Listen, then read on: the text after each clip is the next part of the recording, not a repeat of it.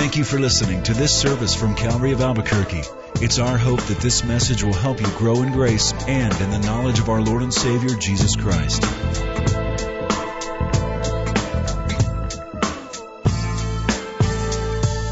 And the fun continues. Acts chapter 27. Let's turn in our Bibles to that. This is the 21st study in our series, Paul's Long Road to Rome. It's been a long series. And next week we'll finish it off in chapter 28. A lot of people think it's boring, but my favorite channel on television is the Weather Channel. See, we have a few fans, but I, I was told, I was told after second service, they said, you know, the Weather Channel's like MTV for old people. but seriously, I've liked it now for a long time. And uh, what I like about it, one of the things I enjoy is the special segment they have called Storm Stories. And these are real life experiences of people who have weathered storms, different kinds hurricanes, tornadoes, skiers who've been through avalanches and made it. Uh, I saw one that uh, was a group of people who were victims of a shipwreck, and they survived that only to face shark infested waters. And uh, everyone that goes through, there's a common thread. I've noticed the ones who are interviewed, they all have their unique story. But they will often cite poor planning as the reason they got into the mess, whether it's the captain's poor planning of not reading the signs or skiers being out where they shouldn't have been, etc. Well, I'm going to read something to you. This isn't by somebody who weathered a storm, though it was a personal storm. This is written by a bricklayer who went through a very traumatic experience in his life. Now, he's writing this from his hospital room to his insurance company. I am writing, he writes, in response to your request for additional information. In block number three of the accident reporting form, I put poor planning as the cause for my accident. You said in your letter that I should explain more fully, and I trust the following details will be sufficient. I'm a bricklayer by trade. One day, on the day of the accident, I was working alone on the roof of a 10 story building. When I completed my work, I discovered that I had about 500 pounds of bricks left over. Rather than carry them down by hand, I decided to lower them to the ground in a barrel using a pulley, which fortunately was attached to the side of the building at the 10th floor. Securing the rope at ground level, I went to the roof, loaded 500 pounds of bricks, and then I went back down to the ground and untied the rope, holding it tightly to ensure a slow descent of the 500 pounds of bricks. Now, you will note in block 11 of the accident reporting form that I weigh 135 pounds. Due to my surprise at being jerked off the ground so suddenly, I lost my presence of mind and forgot to let go of the rope. Needless to say, I proceeded at a rapid rate up the side of the building. In the vicinity of the fifth floor, I met the barrel coming down. This explains the fractured skull and the broken collarbone. I continued my rapid ascent, not stopping until the fingers of my right hand were two knuckles deep into the pulley. Fortunately, by this time, I had regained my presence of mind and was able to hold tightly to the rope in spite of my pain. At approximately this time, however, the barrel of bricks hit the ground and the bottom fell out of the barrel. Devoid of the weight of the bricks, the barrel now weighed approximately 30 pounds. I refer you again to my weight in block number 11 of the accident reporting form. As you might imagine, I began a rapid descent down the side of the building. In the vicinity of the fifth floor, I met that barrel coming up again. This accounts for the two fractured ankle, ankles and lacerations in my legs and lower body. The second encounter with the barrel slowed me enough to lessen my injuries when I fell to the pile of bricks. And unfortunately, or and fortunately only three of my vertebrae were cracked. I'm sorry to report, however, that as I lay there on the bricks in pain, unable to stand, watching the empty barrel 10 stories above me, I again lost my presence of mind. I let go of the rope. Poor fella. We are reading in chapter 27, and it goes into chapter 28. Paul's last voyage on record. He may have taken more. We're not sure. But this is his last trip. He makes it to Rome, and he faces, as he goes, one of the worst storms on record. This is Paul's storm story. He faces a literal storm. At the same time, it's metaphoric. We all face hardship, affliction, trials, storms, you might say. And you know, I think if I were going to write uh, a biography on the life of Paul the Apostle, I might give it that title Storm Stories. Because one after another he faced in his life. Well, Paul had the presence of mind to not let go of the Lord during his storm story. And though we won't be able to read all of chapter 27, it's just too long, this incident, we're going to look at a few verses. And there's two major truths that surface as we read. One is general, the other is specific. One is universally true for all people. It's a certainty, the other is a possibility. The certainty is that storms bring change for everyone. You can't go through a period of hardship without coming out different on the other end, for better or worse. The second is a possibility. Yes, storms bring change, that's a certainty, but the possibility is storms can also bolster your confidence. And that is true if you're a follower, especially of Jesus Christ. So I'm going to take you back, not to verse 1, but to chapter 26, the last verse, verse 32. This is where really I want to take you in the beginning of the story for this reason. Last time we were together over this issue, we were in chapter 26 where we discovered Paul had three trials that he faced, three court dates. One with a guy named Felix, the other was Festus, and finally King Agrippa. And that's where we pick up the story, verse 32. Then Agrippa said to Festus, This man, that is Paul, might have been set free if he had not appealed to Caesar. And when it was decided that we should set sail to Italy, they delivered Paul and some other prisoners to one named Julius, a centurion of the Augusta regiment. Now, you might say that Paul is getting exactly what he always wanted, sort of. His dream has come true, kind of. He wants to go to Rome, but this represents a change of plans. You see, Paul had planned to take a missionary journey to Rome. If you remember back a few studies, we know that Paul wrote a letter to the Romans where in chapter 15 he said, I plan to come to you shortly, and after visiting you, I want to go to Spain. Now, in Paul's mind, he's thinking, I'm going to go on a missionary journey as a clergyman. Here he goes as a convict. He is a prisoner of the Roman government. So the destination was correct, but the method in which he went was not what he had in mind. This is not a Disney cruise he's on. This is not an episode from the Love Boat. He is a prisoner aboard a grain cargo ship from Alexandria, Egypt, all the way to Rome, one that accepted prisoners and got paid for it. So this is a floating prison. Not only that, but the trip itself changed plans. Their itinerary was different.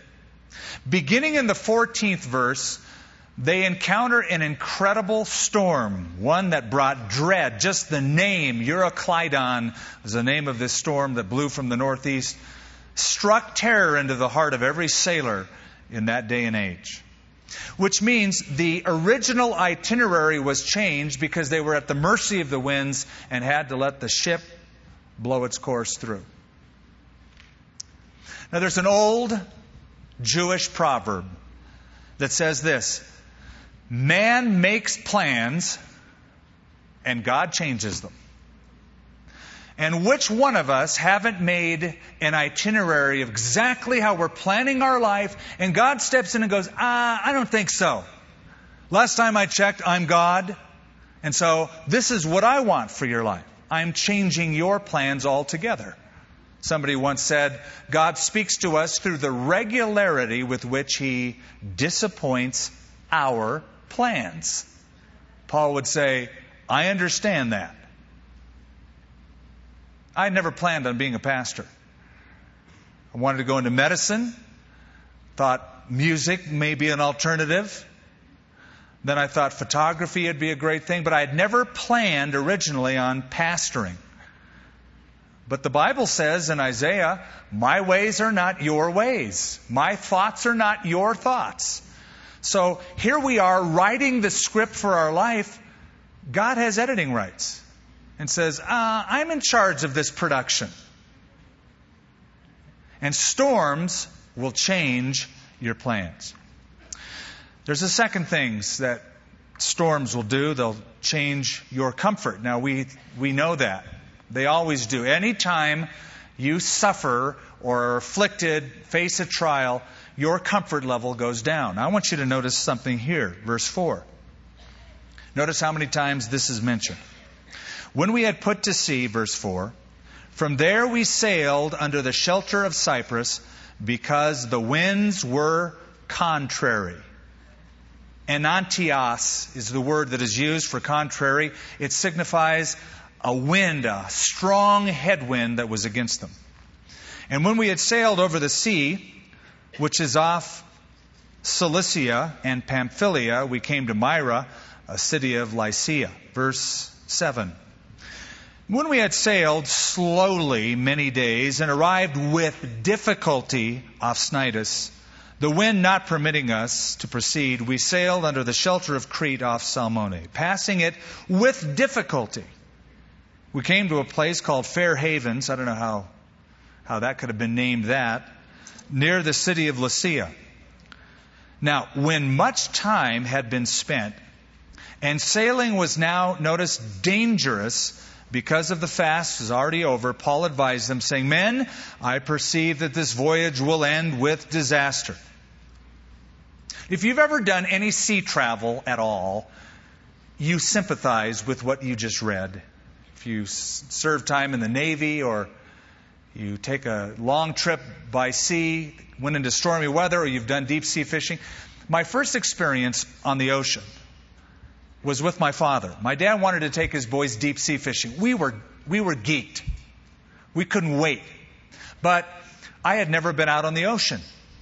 And we went down to Newport Beach, and there's an outfit called Davy Jones Locker, which outfits you to go on a boat and spend a few days out at sea and really go out to the deep. So we went out. Well, I wasn't used to this kind of motion back and forth, and I didn't have what they call your sea legs. I discovered I probably never would get them. That night was a fitful sleep. I was tossing and turning and getting sick again and again, and and I would make my way outside to the edge of the ship and empty my stomach and the people running the boat said, "Oh, don't worry, it'll attract the fish." well, I'm thinking, I don't want to eat those fish. I'm not interested in fishing now. The second experience that I had was sailing across the English Channel by boat to France. And it started out really smooth, and then we got into some strong headwinds and tempestuous seas. And it was just for me hilarious to watch how these prim and proper English gentlemen and ladies deal with this. As they were getting sick, pardon me, I have to make my way to the edge of the boat. As they hurled off the side. I just thought this, it was a classic moment. Well, we're, we're reading about ancient times. There's no radio, radar, sonar, no GPS. They are at the mercy of the winds and they're being driven. And so this journey, it'd be an understatement to say, is uncomfortable. Very uncomfortable, very unpredictable, which describes our own storms in life. We don't like them because they're uncomfortable. Now, every now and then you'll find a person who says, You know, I love change. Let me reinterpret that. What they really mean by that is, I love change as long as I'm controlling that change and it's comfortable change. But when they're not in control and it's uncomfortable, they don't like it anymore. Nobody does. But perhaps, perhaps this is the very benefit of the storm. Perhaps storms are beneficial because we get a little too comfortable in life, a little too lethargic, a little too complacent. And boy, storms can knock you off that rut that you get in. When the United States was being settled a couple hundred years ago, the roads weren't paved, it was just dirt paths. And that was often very dangerous when it would rain because, you know, the, the wagons had those deep wooden with metal uh, wheels that would dig deep grooves into those roads and form ruts. In fact, there's a sign on one of the roads out in the west that said, Avoid this rut or you'll be in it for the next 25 miles. Perhaps the reason God allows discomfort in our lives is to get us out of these ruts so we'll lean more on Him. So you just got that new job. You got it wired.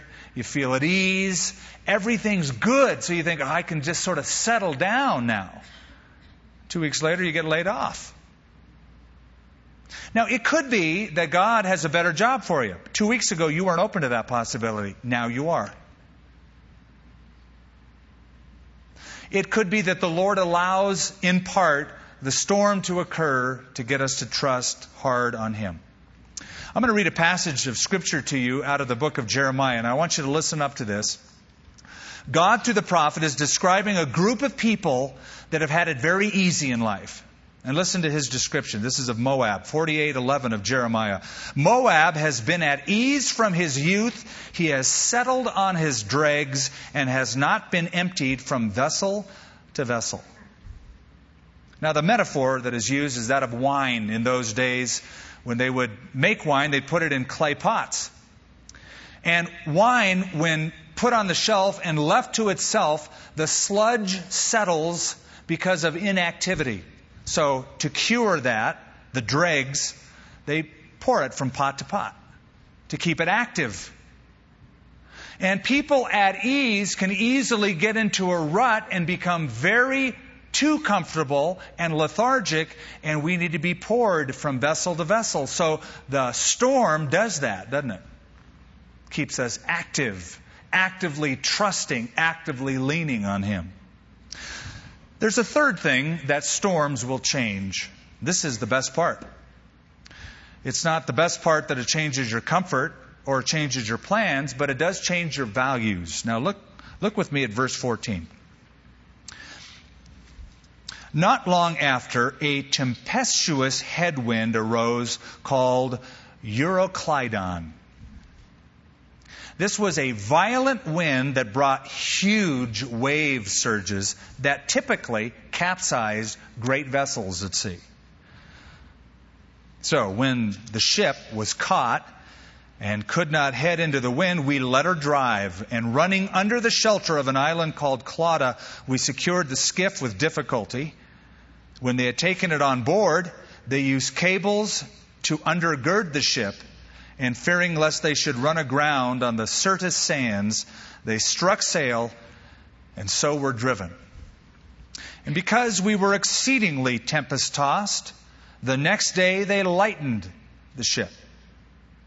On the third day, we threw the ship's tackle overboard with our own hands. Now, when neither sun nor stars appeared for many days, and no small tempest beat on us, all hope that we would be saved was finally given up. Now, follow the progression of this Euroclydon, this storm that happens. Because what we see here is that what was important one day isn't important the next day. Their values shift. At first, they head into the storm. They want to secure the boat. Not just the people, but the boat, all the cargo, keep it all safe. But the storm gets worse and worse and worse. So they start thinking different about what's valuable. Verse 18, they lightened the ship. That means they threw the cargo overboard. Verse 19, they threw out the ship's tackle.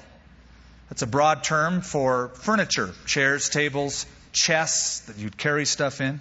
Now go all the way down to verse 37. Let's skip ahead. And in all, we were 276 persons on the ship. So you got a captain, crew, and prisoners on a grain ship that carried grain, wheat from Alexandria, Egypt to Caesarea, and then through the Mediterranean to Rome. And when they had eaten enough, they thought this was our last meal, they lightened the ship and threw out the wheat into the sea. Now, wait a minute. They threw out the wheat into the sea. The very purpose they're setting sail is to bring grain from Egypt to Rome. You only get paid on delivery. The very thing that was profitable to them, they got rid of. That's the whole point. Storms change what you think is important.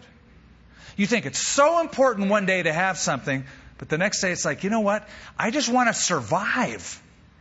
And you see, storms turn salesmen into survivors. They turn entrepreneurs into endurers.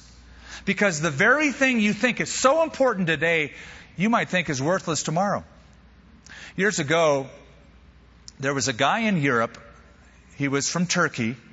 He was a wrestler, and he won all the wrestling matches. He was called Yusuf Hussein. And Yusuf was 350 pounds. He was a big boy. In fact, they nicknamed him Yusuf the Terrible Turk he beat everybody in Europe and he decided to challenge a guy in America named Strangler Lewis. He was our best. He weighed 200 and some odd pounds. So Yusuf the Turk came over to America, wrestled Strangler Lewis. Strangler lost. Yusuf the Turk won, and the prize money was $5,000, which Yusuf demanded be paid to him in gold. They paid him in gold coins he stuffed the gold coins in a money belt around his waist to make a statement and boarded the ship, the USS Burgoyne, on his way back to Europe. I think you know where I'm going with this. The ship started to sink. People dove off. Lifeboats came to rescue them, but the weight around Yusuf's body was such that it plunged him down into the sea. He discovered in that moment the truth of Proverbs 11:4. Riches will not profit in the day of wrath. It was over for Yusuf, the terrible Turk. I can't tell you how many times I've been in a hospital with families, in emergency room setting, where this family had just had a fight a day or a few hours before. And suddenly they're at a point in their lives where there may not be a tomorrow for one of them. It's interesting the change of values that occurs in that storm. You see, a couple hours ago, a day ago, each of those family members were sure that in that argument their point was important enough to not let down. And they argued and they thought it was so valuable to stay angry. But not today. Today there's a different value. Today there's the value of life and eternity. And suddenly the storm brings such clarity, it's like somebody gave you a new set of eyes. So storms will change your comfort, it will change your plans, and they will change your values. That's a given, that's a certainty. This typically happens to anyone. But now there's a second point I want to make that's here that rises to the surface of this chapter. And it's not a certainty, but it is a possibility. And it should be true for every follower of Christ. And that is that storms can bolster confidence. It's amazing as you read through this to read about Paul the Apostle. We're going to start with him in verse 21. He, he, like a leader, rises to the surface. And you know, storms will either make you or break you. And how you face them depends on who you are going into them. But they tend to either make you, as been often said, better or bitter, better or worse. You either cave and crumple underneath the weight of them, or you have confidence in the midst of them. Now look at verse 21, how this guy takes charge. Here's Paul. But after long abstinence from food, then Paul stood in the midst of them and said, Men, you should have listened to me and not have sailed from Crete and incurred this disaster and loss. Gotta love him. And now I urge you to take heart, for there will be no loss of life among you, but only of the ship. For there stood by me this night an angel of the God to whom I belong and whom I serve, saying, Do not be afraid, Paul. You must be brought before Caesar, and indeed God has granted you all those who sail with you. Therefore, take heart, men, for I believe God that it will be just as it was told me. Here's a guy who's confident. He's confident in God's plan, he's confident in God's promises. Now, don't misinterpret verse 21 as arrogance. I, don't really hear Paul saying, told you so, told you. I don't see that. I don't think it's arrogance. I think this is the voice of experience. You got to keep something in mind. Paul had been on the Mediterranean a bunch of times. He was experienced. In fact, I read uh, the report of one guy named uh, Ernst Haenchen, who cataloged all of the journeys of Paul's life and figured that there were 11 trips so far Paul had taken out on the Mediterranean before this one. And that he cataloged 3,500 miles by sea. So Paul knew what it was like to be on this body of water. But it's not just experience. Here's a guy filled with hope, filled with the Holy Spirit and he has confidence in God's plan and God's promises. Now, I want to close by giving you three anchors. Okay, I'm going to be your meteorologist now. I'm going to give you three anchors. These are anchors that tethered Paul in this storm, and these are three anchors that will keep you secure in anything you face. Number one is the anchor of ownership. Look at the 23rd verse. Paul says, There stood by me this night an angel of the God to whom I belong. Knowing that God owned Paul brought him confidence and kept him tethered in this storm. Question Do you belong to God? Does He own you? Before you answer that, you have to answer this. Have you ever come to a place in your life where you've given Him control? You've surrendered your life. You've said, here's the pink slip of my life. It's yours. You own me. You're in charge of my life.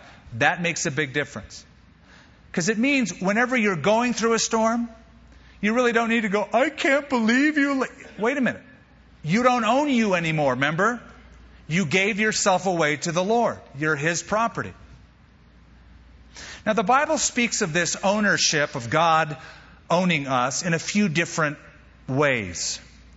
Way number one, as a father owns and protects his children. 1 John chapter 3, we're called the children of God. It's a beautiful thought, isn't it? That just as a mom and a dad and a home keep care and control of the kids in those early years and protect them, that we're children of God. By the way, you're not a child of God just because you're born on the earth. You're a child of God only if you've been born again. And by that new birth, you've given control of your life to Him. Another way the Bible speaks of this ownership is that of a shepherd owning his sheep. Jesus said in John 10, I am the good shepherd, and I am known by my own. The shepherd owns the sheep. A third way is that of a slave to his master. 1 Corinthians 4, Paul said, Let a man consider us as servants or bond slaves of Christ. There was an old gentleman who seemed always, I should say, even keeled in life, at, at peace in just about any situation. Well, a young guy came up to him and said, Let me ask you something. What do you do when you face a temptation or a trial, a storm? The old man said, I look up to heaven and I say, God, your property's in danger. That's a healthy perspective, isn't it? Paul believed that. God owns me. He is the God to whom I belong. I'm his property. That's an anchor in a storm. Let me, let me offer you a second anchor. If the first one is the anchor of ownership, the second one is the anchor of service. Notice that verse once again. The God to whom I belong and whom I serve. You see, this apostle knew that he was doing business for God. You might say he knew he was God's rep. I'm a representative of the kingdom of God. Now, I'm going to make a statement. I want you to listen very carefully to it. As a child of God, owned by God, as a person who's in serving the Lord, that's what your life's primary goal is, you are invincible until God is done with you. Now, listen to that statement. You are invincible. Nothing can harm you until God's done with you. And when God's done with you, who wants to hang around anyway? When you think of what's in store for the child of God in heaven. Do you remember, and if you don't, I'll tell you, in Revelation chapter 11, there were, there's a story of two witnesses who are going to come on the scene, I believe, in the future. We don't know exactly who they are. But these two witnesses that emerged during the tribulation period, this is what it says, Revelation 11. And when they had finished their testimony, the beast from the bottomless pit arises, makes war against them, prevails against them, and kills them. Now, when does that happen? When they have finished their testimony. You might say it's horrible that they were killed. Hey, it's going to happen to all of us. We're all going to go sometime. But they couldn't go, they couldn't die, they couldn't be prevailed on until they had finished their testimony. So in this storm, God tells Paul through the angel, Don't worry, Paul, you're going to testify me of in Rome. Paul has great assurance. Now I want you to compare Paul's storm with another man going through another storm in the same sea, the Mediterranean. His name was Jonah. You remember that story, right? And you remember Jonah, this prophet of God, going through a storm in the Mediterranean. Did he face that storm with confidence? Absolutely not. You know why? Because he didn't want to serve the Lord, right? He wanted to go another direction. God said, go to Tarshish. He's, uh, and in Nineveh, he said, I'm going to the other direction. So here's one guy who says, I don't want to serve the Lord. He has no confidence in a storm. Another guy says, I'm owned by God and I'm in the service of God, and those are two anchors for me in the storm. I know He owns me, and my life is given over to His service, to do His bidding, to serve for His pleasure. And there's a third, and that's the 25th verse. It is the anchor of trust. Therefore, Paul says, Take heart, men.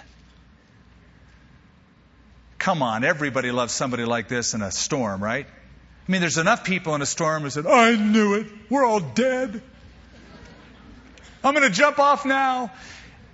But in the midst of a very tempestuous sea, you got a guy saying, Take heart, be courageous.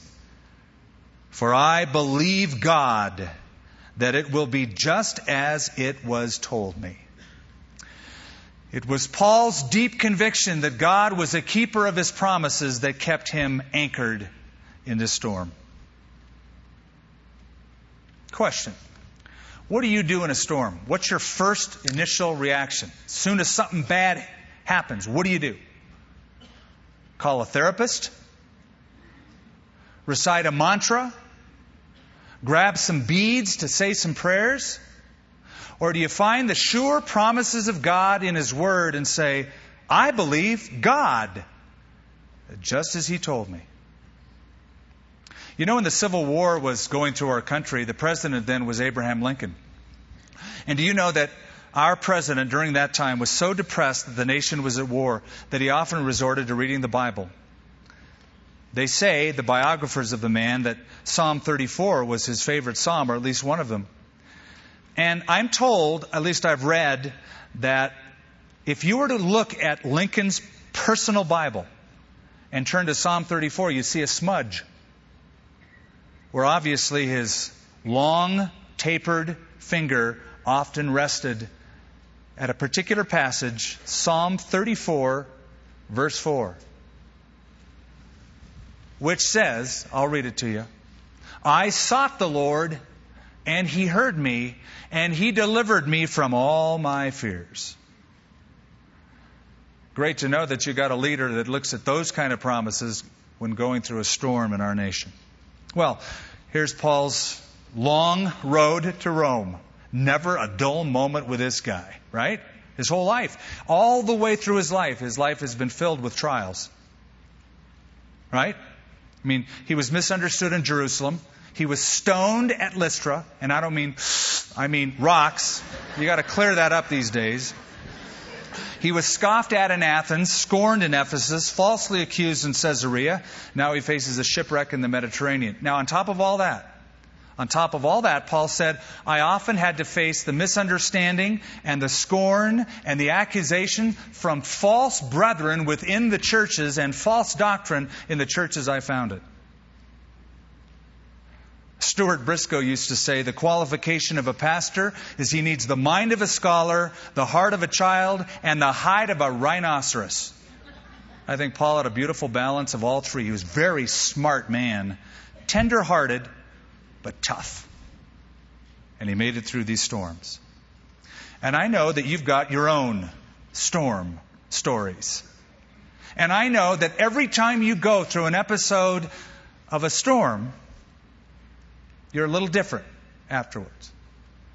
I've got my stories. You've got yours. You get changed by that storm. Hopefully for the better. Which leads us to that final possibility the possibility that your confidence in God and your outlook in life could be at that high level if these three anchors are let out. Anchor number one God owns me. Anchor number two I'm serving Him, that's my aim. And anchor number three I trust in His promises. Corrie ten Boom once wrote If God sends you on stormy paths, He provides strong shoes. Okay, be honest. You've often prayed, Lord, I hate this stony path. Give me a smooth one. Why don't you just pray for stronger shoes? I would add to that if God sends us into stormy seas, look for the right anchors, set them in place and be confident. Let's stand together for a word of prayer. Father, we rise in our prayer as a testimony, an indication that when the storm comes, rather than being one that sinks in depression, we want to rise to the occasion. By knowing you own us, knowing we serve you, and knowing you keep your promises.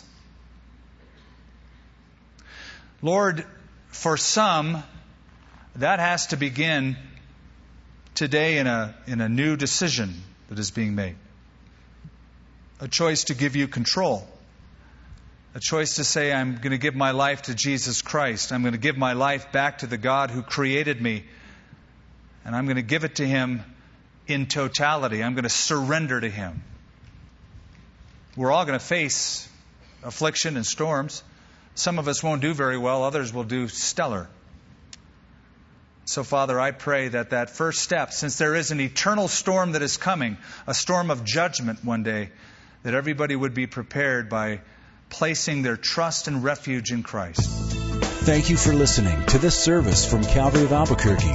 If you would like more information about what you've heard in this message or about Calvary of Albuquerque, please visit our website at www.calvaryabq.org. If you have made a decision to follow Christ or would like someone to pray for you, please leave a message with our Prayer Watch line at 505 344 3658. Thank you and God bless.